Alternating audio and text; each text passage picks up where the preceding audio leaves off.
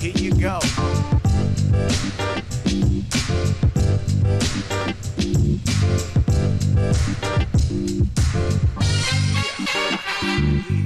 Risk is the nothing personal word of the day. It is Friday, December 1st, 2023. Somehow it is the last month of 2023 already. This is the beginning of the end of the year. We're actually more toward the middle of the end of the year. As a matter of fact, I could argue we're at the end of the end of the year, but truly the end of the end is December like 27th. Then we say we're at the end of the end. Risk is the word of the day because baseball, sports, business, relationships, life, it's all about risk calculation. It's all about risk tolerance. Some people are willing to go skydiving. Some people are willing to go luging. Some people prefer not to leave their house. So you have everything from what about Bob all the way to free solo. Where do you fit into the risk profile individually? And where do you want your company to fit? And that, of course, depends on what level of the company you're at. If you're below the C suite level and you are mid management and you have an idea for something for your company that's going to make money or it's going to be a technological improvement, but you need budget. And so you go to your boss and say, I want to do X and Y. I'm just going to need some money. Let me do this. You're willing to take the risk. It's other people's money. That's pretty good. If it fails, you may lose your job. You can get another job. That's a calculation that may go into your mind. When you're running a sports team, you figure how much money do we have to spend to acquire this player? What's the risk that this player will either perform, outperform, or underperform given the amount of investment that we've made in the player? When you get a player for a dollar, there's very little risk. When you sign a free agent to a 10 year, $300 million deal, there may be very little risk because the talent of the player who got the 300 million may be so far greater than the talent who you got and acquired for a dollar. So there is no set way that we who run sports teams can tell you how we evaluate risk. We go to all these conferences and give all these speeches and say, "Oh, we have calculators and we have computers and we have algorithms and we write code. So we're able to tell you when is the best time to sign an international free agent and what amount. We're able to tell you when players should be moved to different levels of the minor leagues. And on top of that, we can project how their major league career is going to go.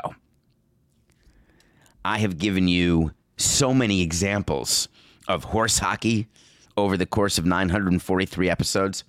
One of the greatest is this. We've got a player who's never played a major league game, but we're going to sign him to a long term deal because we're going to get something good here because we're going to give him money now and he's going to give us performance later. And he's going to outperform his contract because outperforming your contract, that's how you win. Hi. No, that's not a stroke test. It's hi, I'm the Houston Astros. I'm going to sign Jon Singleton to five years, $10 million. He hasn't played one major league game. We're geniuses. That was a stinker. Hi, I'm the Philadelphia Phillies. I'm very good at what I do. I win World Series championships. Look at me. I'm going to sign Scott Kingery. I'm going to give him $24 million in 2018. I'm a genius. He played 52 games over two seasons and then done. Mm, that didn't work. All right, let me try a third time. Hi, I'm the White Sox. I'm not like the Blackhawks. I'm the White Sox. We won a World Series in 05. We got no problems at all. I mean, sometimes we hire and fire managers, and yes, Tony La Russa is always on my right shoulder, but I am going to sign Eloy Jimenez and Luis Robert Jr.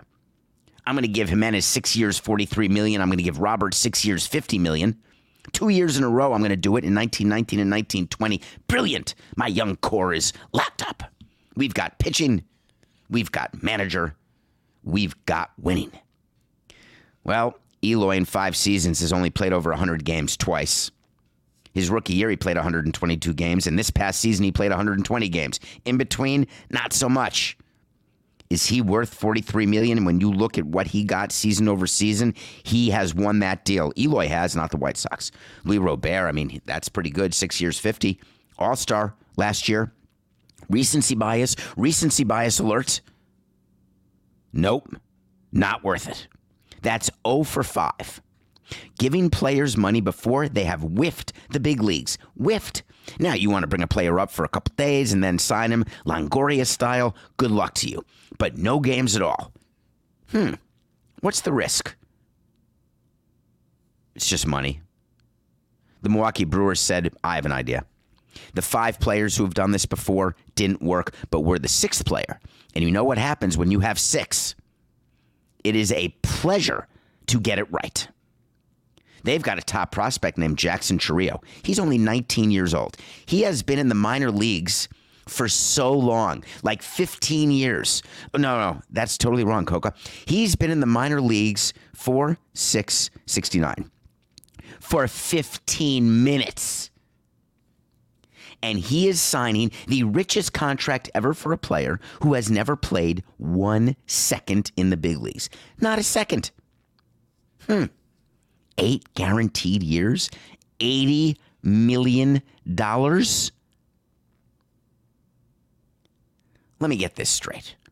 Plus arm? No. Plus speed? Yeah. Plus bat? Yeah. Plus power? Yeah. Tore up the Venezuelan Winter League? Whatever. Yeah. How many games above double A does this guy have? Now, don't get me wrong, I'm not a big triple A guy the best players, I like taking from double A. Swoop them up from double A, skip triple A, get to the big leagues, boom, start your career. I like it. The number of times I'm right is fewer than the number of times I'm wrong. And that's not just because I'm a bad executive or a good executive. That's the math. Why would the Brewers take the risk on signing their top prospect? He's like the number two prospect in all of baseball. And give him this money. Now, what would the Brewers possibly be thinking about the deal they just made in Milwaukee to stay there through 2050? About the fact that they've got Woodruff, Burns, Devin Williams, all ready to be done in the next one or two years? The fact that Christian Yelich has five years and 110 million left, and that if they could move him and he'd agree to move him, they would move him because the Brewers' window is not open right now? They had an amazing stretch. This is not council related. They had an amazing stretch. All teams open window, then close window. What they're hoping is Chourio is there for the next open window. But are they going to put on the big league team this year? There's a glut of outfielders for the Brewers. What would be their thought? We can't pretend we're giving in unless we rebuild, but we say when we rebuild, guess what? We're rebuilding, but we've locked in the next guy. So listen, fans, be excited, rally around us. We know what we're doing. Now, it turns out that Matt Arnold does know what he's doing. It turns out that Mark Attanasio does know what he's doing. Rick Schlesinger, great front office, great ownership. But I'd like some when there's going to be a press conference or a press release. What are the other decisions that are being made because you're signing Chourio to this type of deal? Now, I get it. Milwaukee looks at Atlanta and says, hey, it, it's working for them. Get all these young guys signed.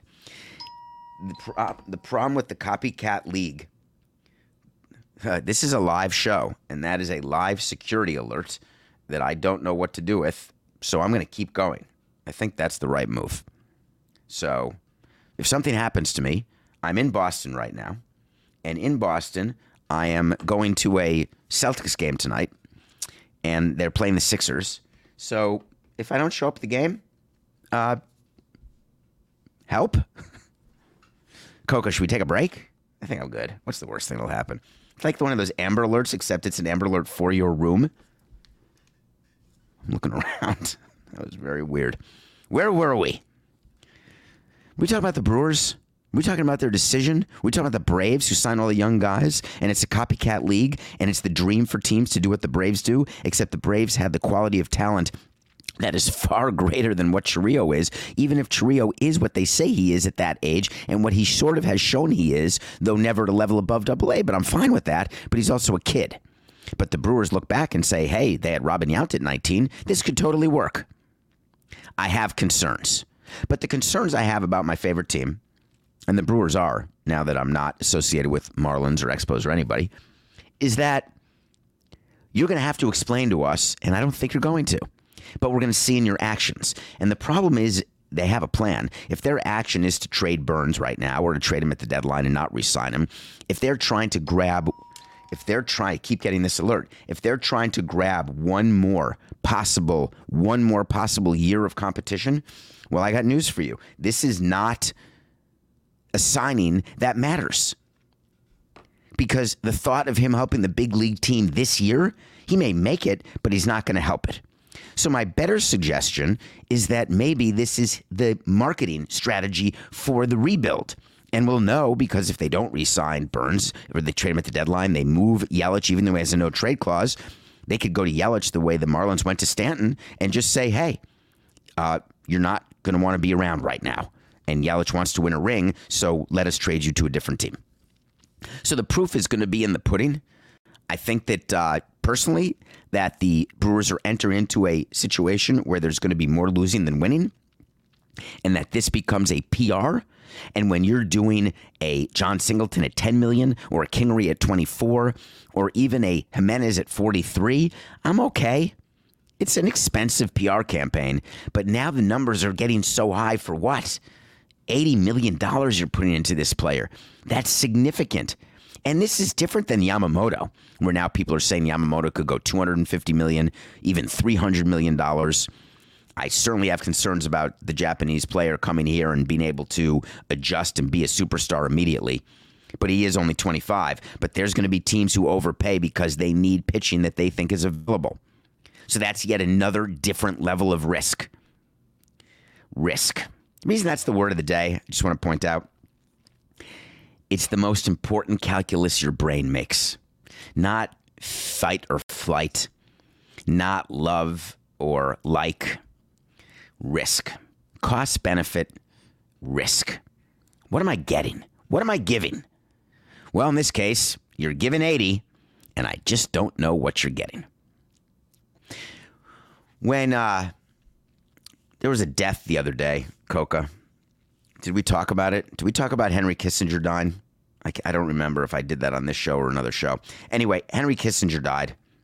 He was the Secretary of State. You may have heard of him. He died at a hundo, triple figures. He is lauded by some, despised by some, a complicated, complicated career as a diplomat with decisions that have cost many people their lives, with decisions that have saved many people their lives. But there is an argument to be made that he is quite responsible for some very, very bad things done to some very, very innocent people. I'm not here to litigate Henry Kissinger. Read about him, litigate him yourself. There'll be a movie made about him one day. There may have been a movie, I mean, he's been a character in movies. But there may be a full movie like Oppenheimer. What struck me about yesterday with Henry Kissinger is that the New York Yankees, out of the clear blue moon, released a statement about his death. Now, why did that catch my attention? The Yankees are profoundly saddened by the passing of former United States Secretary of State Henry Kissinger, who performed varied and vital diplomatic and advisory roles throughout his distinguished career. A lifelong friend of the Yankees organization, he was a frequent welcome guest of the Steinbrenner family at Yankee Stadium. We offer our heartfelt condolences to his family, friends, and all who had the privilege of knowing him. He will be deeply missed. Did that strike anybody as strange? Did anyone else read that statement and look at that statement and say, huh? Why are you making a statement about Henry Kissinger? Did you make one about Gorbachev when he croaked? What about Dianne Feinstein? I mean, you may have done a little thing when Queen Elizabeth died. That was nice, very low risk, no problem. Maybe a little thing for Chandler Bing. We could go down a list of deaths. Coke and I went back a few years. We couldn't find another statement for anybody when these types of statements are released, the comment section are fantastic because people are upset because of the way Kissinger was. Blaming PR people. Guess what? The Yankees PR people did not release this statement. The owner of the Yankees, Hal Steinbrenner, went to his president, Randy Levine, or his head of PR and said, I want to release a statement. Oh, that's fine. He was a close friend of your dad. I guess you want to honor that. But we're going to do that statement. I'll send you a draft, but then we're going to say Hal Steinbrenner. No, no, I want it to be from the Yankees organization. Hi, I'm in the PR department. I would just like to offer the following. I think it's not great when owners have different things that we talked about with uh, the Adelsons this week. Someone pointed out, remember what happened in Atlanta when the owner who uh, Loeffler in Atlanta was forced to sell. Sometimes owners and their political views cost them their jobs, sometimes they don't. But we always know when it's the owner trying to hide behind the team. You think the New York Yankees as a team are releasing a statement about Henry Kissinger without permission of the owner or without the request or demand of the owner? Of course not. I would never release a statement as president without going to our owner. If our marketing or PR department or baseball department ever did, they never were able to because the rule was any release, any statement, the PR people and my office, we have to see it. Why? We're trying to control the message. What do you do when you're a PR department and your owner wants you to do something and you suggest, I don't think we should do it? The owner then has to say, It's my prerogative. I hear what you're saying, but just do it. But then why aren't we putting it under your name? Why are you putting it under the Yankees organization name? I didn't say I want people to know it's from me. I want people to know it's from the Yankees and that we all feel this way. But Hal, we don't all feel this way. Nobody else feels this way. But I understand why you do. I understand the loyalty to your dad and to Henry.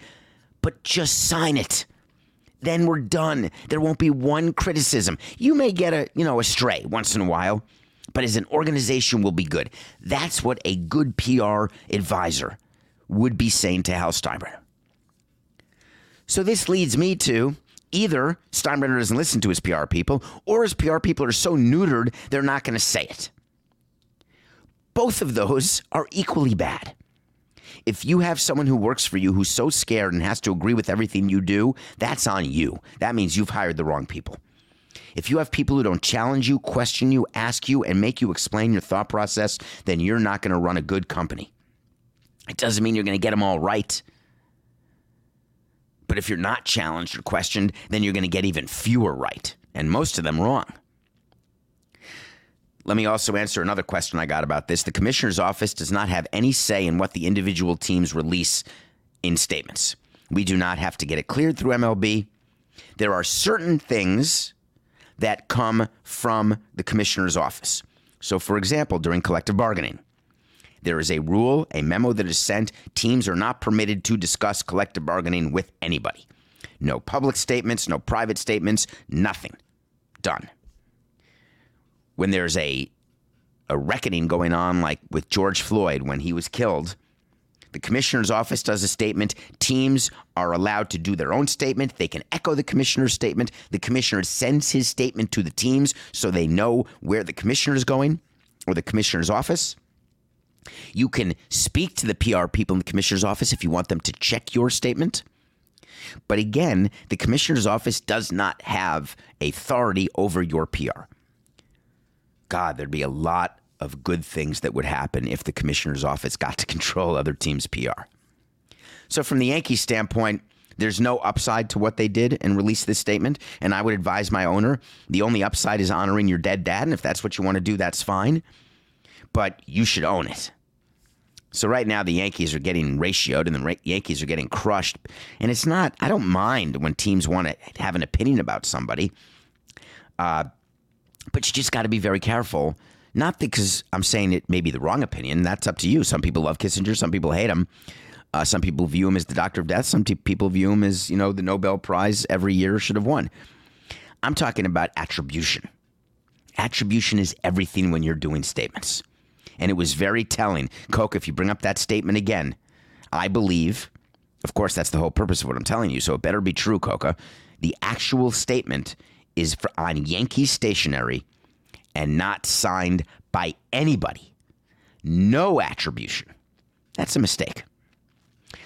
All right, when we come back, We're going to review a movie that blew my mind. And then we're going to talk about how far and fast the Patriots have fallen, and the NFL had to swallow hard and acknowledge that the Patriots, who used to be the draw of draws, now we're being flexed out of Monday Night Football. Holy shnikes. We'll be right back. This podcast is sponsored by Ramp. Are you the decision maker in your company? Consider this. For the first time in decades, there's a better option for a corporate card and spend management platform. Meet Ramp, the only corporate card and spend management system designed to help you spend less money so you can make more. Most corporate credit cards offer points as incentives, but those points amount to less than their worth in real cash value. Ramp's business cards offer you cash back, real money in your pocket. Plus, you control who spends what with each vendor. And Ramp software collects and verifies receipts automatically, which means you'll stop wasteful spending and close your books in hours instead of days. Businesses that use Ramp add up to 5% to their bottom line the first year. If you're a decision maker, adding Ramp could be one of the best decisions you've ever made. And now get $250 when you join Ramp for free. Just go to ramp.com slash easy. Ramp.com slash easy. R-A-M-P.com slash easy. Cards issued by Sutton Bank and Celtic Bank members of DIC terms and conditions apply.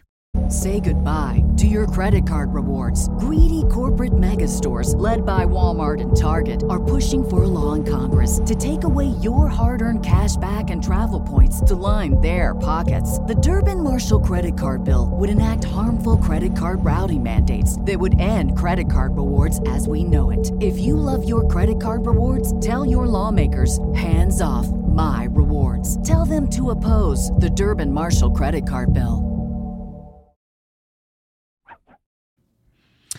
This is David Samson along with Matt Coker coming to you live from Boston, Massachusetts, where I'm attending a Celtic Sixers game with three other of my friends. We have this club, the Cultural Exchange Club. We go to a different sporting event every year. This year, we're doing the NBA in Boston.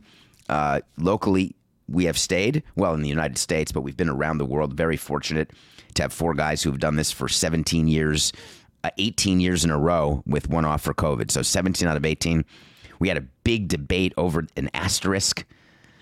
Asterisk. Interesting. Keep that. Don't forget that word. Asterisk. What do you do? 2020, there was no trip. It was COVID. So is, can we still call it the annual trip? Is it still annually since 2006 when you miss one? Or do you just say the 17th trip now and got to get rid of the word annual? These are some of the debates we had. There's another debate that I'm having, and it's about the movie I watched. It's a new movie on Netflix called Rustin. Colman Domingo plays Bayard Rustin. I consider myself pretty well educated. Not the smartest guy, not the dumbest guy. I'd never heard of Bayard Rustin. And that is a function of maybe the time I grew up. Maybe it's a function of my interest in math versus history.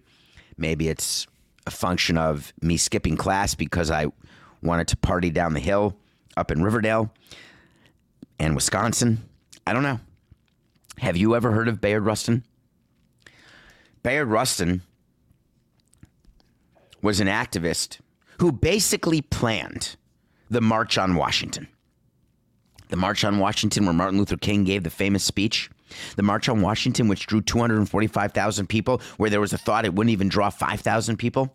The March on Washington, which caused so many problems within the black community, black on black problems, as manifested by Chris Rock, by Jeffrey Wright, unbelievable actors in this movie, showing you how controversial the March on Washington was, and that Bayard Rustin was the glue that kept it together, except he was not beloved because he was gay. Didn't know the story. Colman Domingo is this close to an Oscar nomination for Best Actor. The movie itself, the reason why I want you to see it is only if you don't know the story and haven't read a book about it. Because I'm always suggesting if you want to read a book, read a book. The performance out Jeffrey Wright as a congressman who is so racist that it's incredible, who's so sexist, it's incredible watching Chris Rock evolve from someone who, again, sexist and racist, but ends up realizing the importance of Rustin, seen how certain characters can develop and certain can't, and seen what one man did in an attempt to right wrongs while wrongs were being committed against him every day. And he was willing to take it, take it, and then try to make the world right for future generations. It was awe inspiring. And what was bothering me the entire movie, and it wasn't that I was distracted or used my phone a lot, I was angry with myself for never having heard of him. Thinking about all the people behind the scenes of things where they don't get the attention. It's just a function of life and bandwidth. So you read an article, you read the headline, you may read the first paragraph about an event. And then there's some video that lasts from the event, but it's always the people in front of the camera, not the people behind the camera. When in fact, some of the people behind the camera are way more important than the people in front of the camera. Like on this show, as an example. You don't see Coca's face except one time at episode 500. Without Coca, there's no nothing personal. I'd be sitting here and talking to myself. Hello? Hello? Anybody in here? Hello? Rustin, go check it out. So the NFL flex. NFL flex. When I think flex, I think an extra double double when I go to In-N-Out. I get a flex burger. Everyone makes an order. You get a flex. You're at a restaurant. You get a flex order of fries. Sometimes even a flex little penne arrabbiata. Maybe a flex chicken parm. Maybe a flex shrimp cocktail. Flex is when you order enough food for the table, and then you say, all right, one more, and we'll split it. The NFL has changed their definition of flex. Their view is not like gymnast type flex either. Their view is we are flexing our might, our strength. God, when I do that, I look tiny. I really, I'm starting to train this Tuesday for a marathon.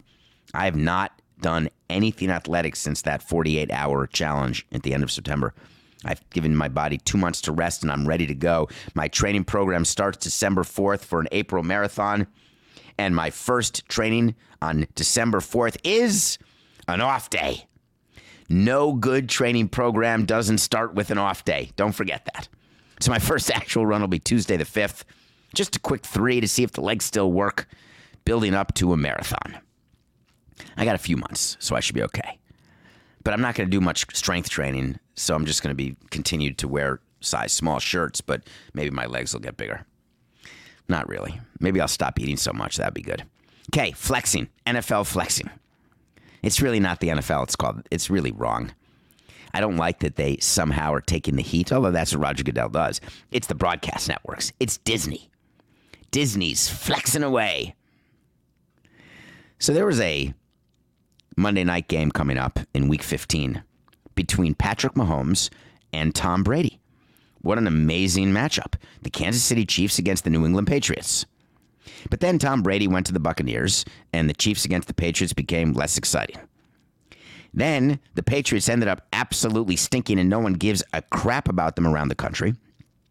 And the Chiefs are fine, but people are already sort of, eh, it's Mahomes, great. Kelce, Swift, hmm.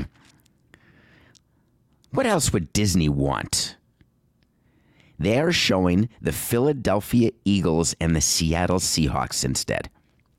Let me make sure I get this straight. The NFL has allowed this flex as part of the deal because ESPN said, hey, we don't want stinkers at the end of a season. You better give us games that matter. I would like to do something that I should have researched before, but we never know where our head's going to go in this show. And I didn't say one thing about this to Coca that it was going to come to me. I'm going to make a prediction right now, and I think it's going to be true. Taylor Swift will not be at the Chiefs Patriots game. Is that possible? Because if Taylor Swift were going to be at the game, that would be a game I wouldn't want to flex out of if I'm Disney. Isn't that amazing? The power of Swift and Kelce. For me as an executive, I hate it, but I'm embracing it. I'm monetizing it. I'm not flexing out the Chiefs, even though no one wants to see the Patriots. Everyone wants to see Taylor. Every Swiftie watches. I wonder whether this was announced only because they got to Taylor and they saw her tour schedule, whatever the case may be, and she can't be at the game. So let's take a note. Coco, will you add a wait to see in here, please, if you don't mind? Wait to see. Taylor Swift will not be at the Chiefs Patriots game in week 15. Can you officially book that for me? Thank you.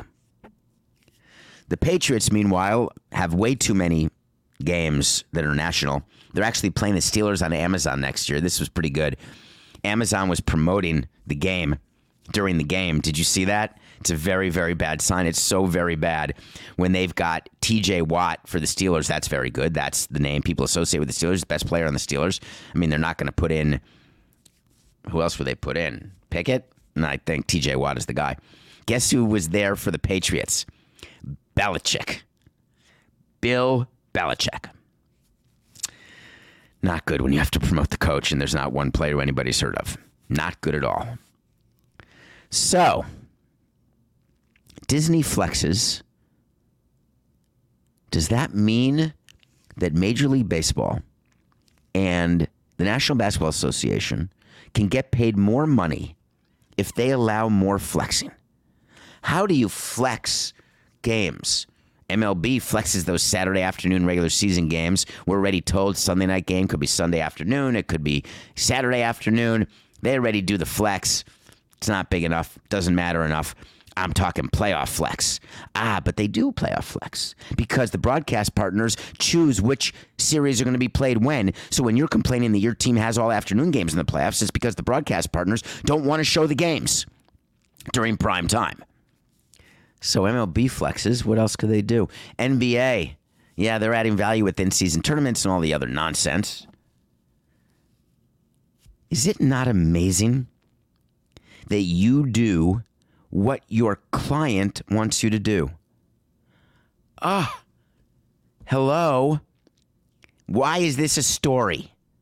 We all do that. Don't you bend over backwards to people who are your biggest customers and biggest clients, no matter what your business is, because you want return business?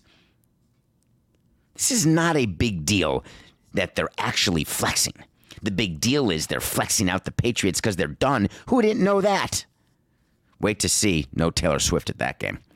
All right, let me move on here to nothing personal pick of the day. We won the parlay. Cowboys money line in over 47 and a half. We told you the Cowboys by themselves could go over 47 and a half, and we came damn close. They went over 40.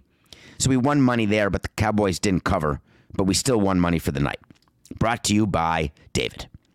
Cowboys money line and over was a win. Cowboys over the Seahawks with the point spread was a loss. So we're 181 and 172 tonight.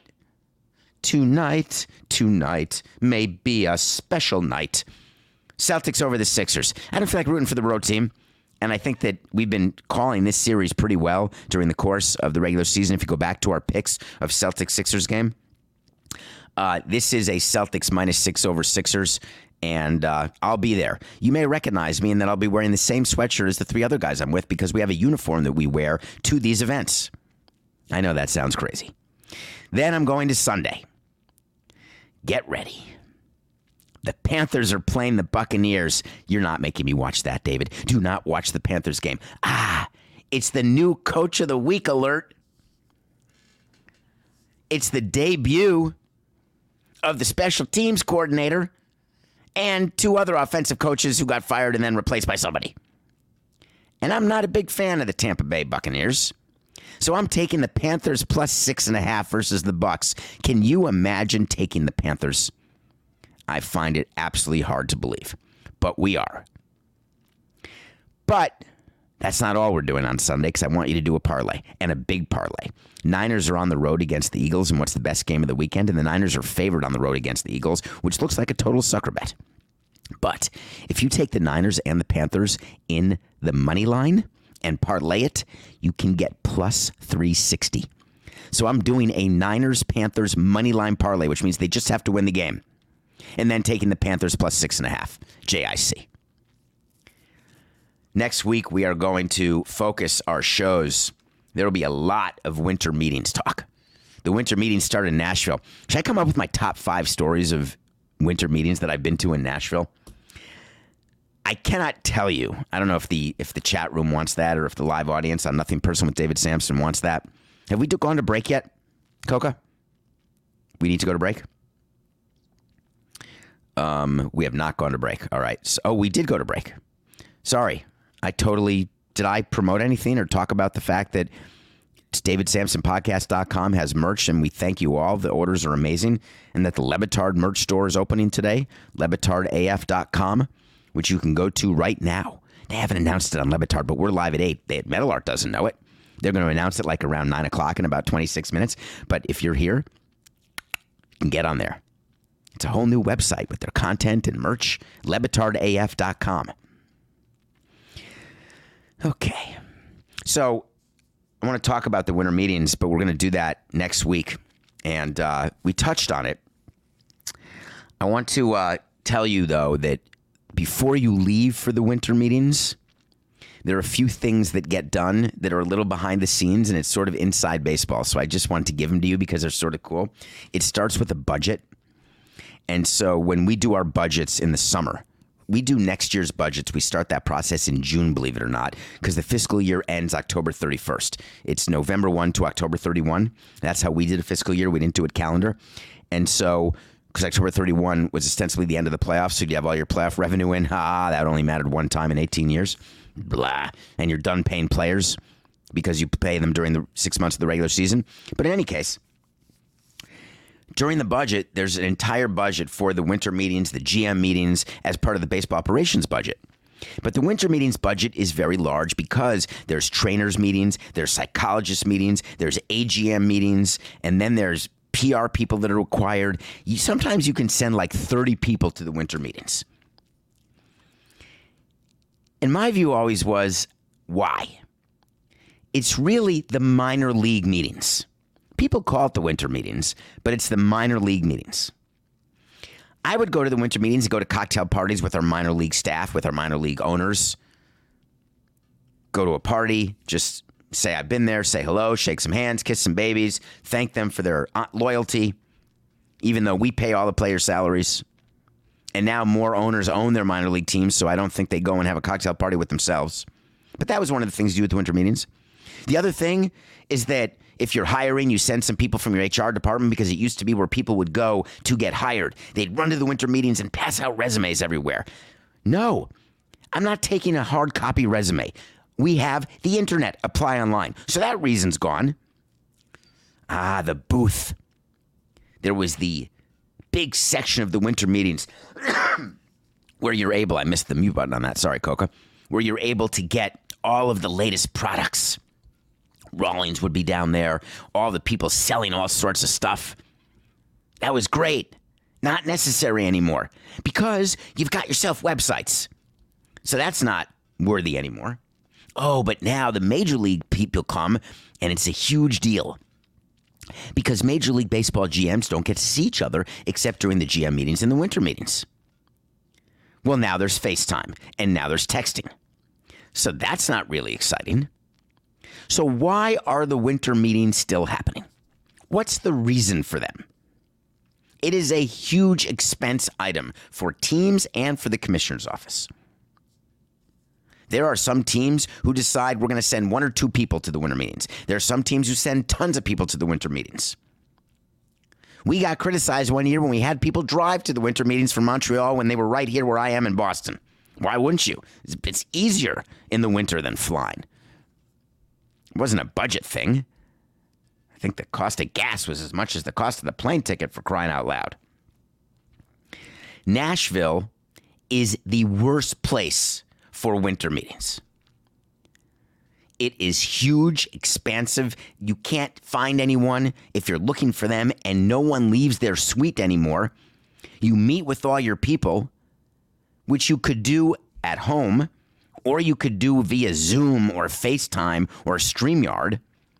And all you do is sit in a room, eat snacks, order in food, and make sure you never walk in the lobby because you don't want to run into anyone in the media. But then the media comes up to your suite and gets to talk to you once a day, where the president of baseball operations has to give you a bunch of horse hockey because they're making stuff up. All because Major League Baseball wants to own the week. Just like what we said yesterday or the day before, they're praying for a big signing, praying for the big trade, praying for something. You know what I'm praying for? Rain. But we're going to cover it next week. We'll cover it. All right, I want to talk about Jay Monahan right now. I can't let the weekend without covering this. I'm sorry. Jay Monahan is the commissioner of the PGA. We are coming on to, we are 30 days away what seemed like forever ago. Do you remember when they had that clumsy, ridiculous announcement of the merger between PGA and LIV?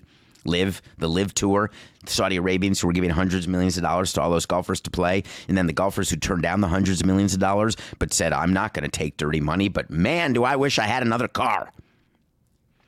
So PGA and LIV announced this amazing merger except they had nothing to announce. Nothing was done. All they did was piss off all the players.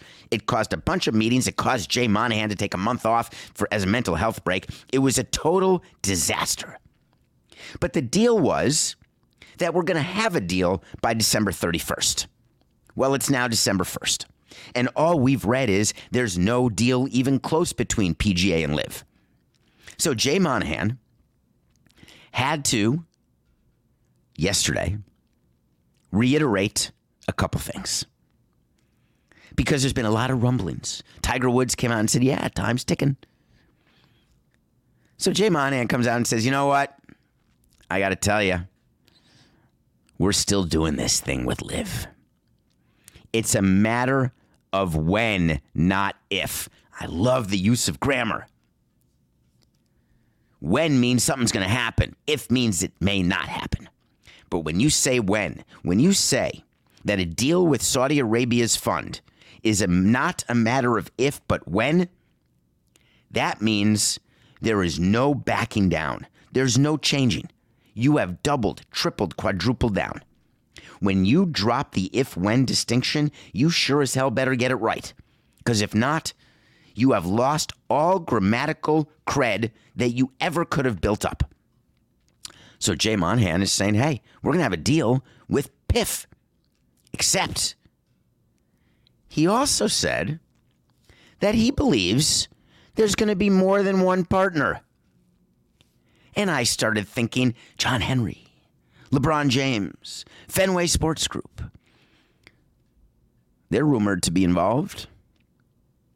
You've got golf looking for more than just the PIF, which means that really what PIF is is an investment into PGA and not a merged entity.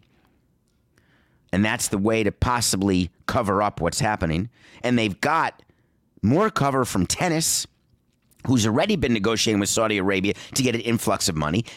You've got the Washington Wizards and Jordan Poole, who took in money from Qatar. So if the PGA is just taking in money as a sponsor, which is what I said from the beginning, that it's not really a merger, it's more of a sponsorship with rules attached, then that's a deal that can get done. But a merged entity? No. I still don't think it's going to happen. And I believe that Jay Monahan is now giving you the breadcrumbs to come to that same conclusion. When he says it's a matter of if not it's not a matter of if, but when a deal is completed. A deal is completed. Why didn't he say a merger is completed? It's always been presented as a merger. What an interesting change of word from merger to deal. Hmm. Does that mean that it's simply a deal with investors? You're goddamn right it does. Why is Monahan doing this? he makes it very clear. When this gets finalized, the PGA Tour is going to be in a great position where athletes are owners of their sport. And you've got not only PIF, but you've likely got other co investors with significant experience in business, in sport, and in brand that'll help take the tour to another level. Help us take share from other sports. I am the guy to lead you as your commissioner. I was the commissioner when this deal was announced and I'm the best person to be your commissioner today. Do you know what he was doing? He's basically CYAing. because he clearly announced a merger prematurely that wasn't going to happen, couldn't happen, hasn't happened, is not happening, won't happen, has now pivoted to a deal, included another investor, trying to resell it to the players who don't trust him at all because he didn't communicate with them. And his sole purpose of doing that is to keep his job. And I say to you, Amen. Good for you. It's so important to pivot. So many people put their stake in the ground and they say, I've said something and I'm going to keep saying it. I'm going to double down. I'm going to triple down. I'm going to make it worse for myself, but I'm not going to tell anyone it's worse for myself. But meanwhile, my heart's beating. I'm testing myself for a stroke because eventually someone's going to find out. It puts the M in imposter syndrome. So great. Or let's change the way we talk about it and pretend that we never talked about it the first way now that we're talking about it differently the second way. That's why you have to pay attention. Because you can be negotiating a deal with someone, whether it's someone you live with or someone you work with, and all of a sudden certain things have changed and they're acting as though they haven't because they want you not to notice. Do you know how many times in business people do things during a negotiation hoping that you're just not paying attention? And do you know how many times you're actually not paying attention? Staggering. Those who are focused and understand what the hell's happening, you're the winner. Will Jay Monahan be the winner of this pivot? Nah, we'll see soon. But in the meantime, the only thing he didn't say that he could have said is, hey, we're going to take this money. We're going to try to get money with tennis, before tennis, after tennis. But I'll tell you one thing, Tiger it's just business. This is nothing personal.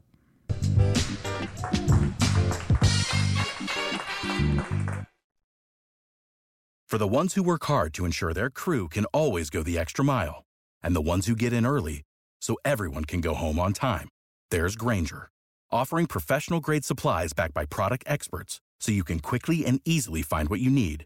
Plus, you can count on access to a committed team ready to go the extra mile for you. Call, clickgrainger.com, or just stop by. Grainger, for the ones who get it done.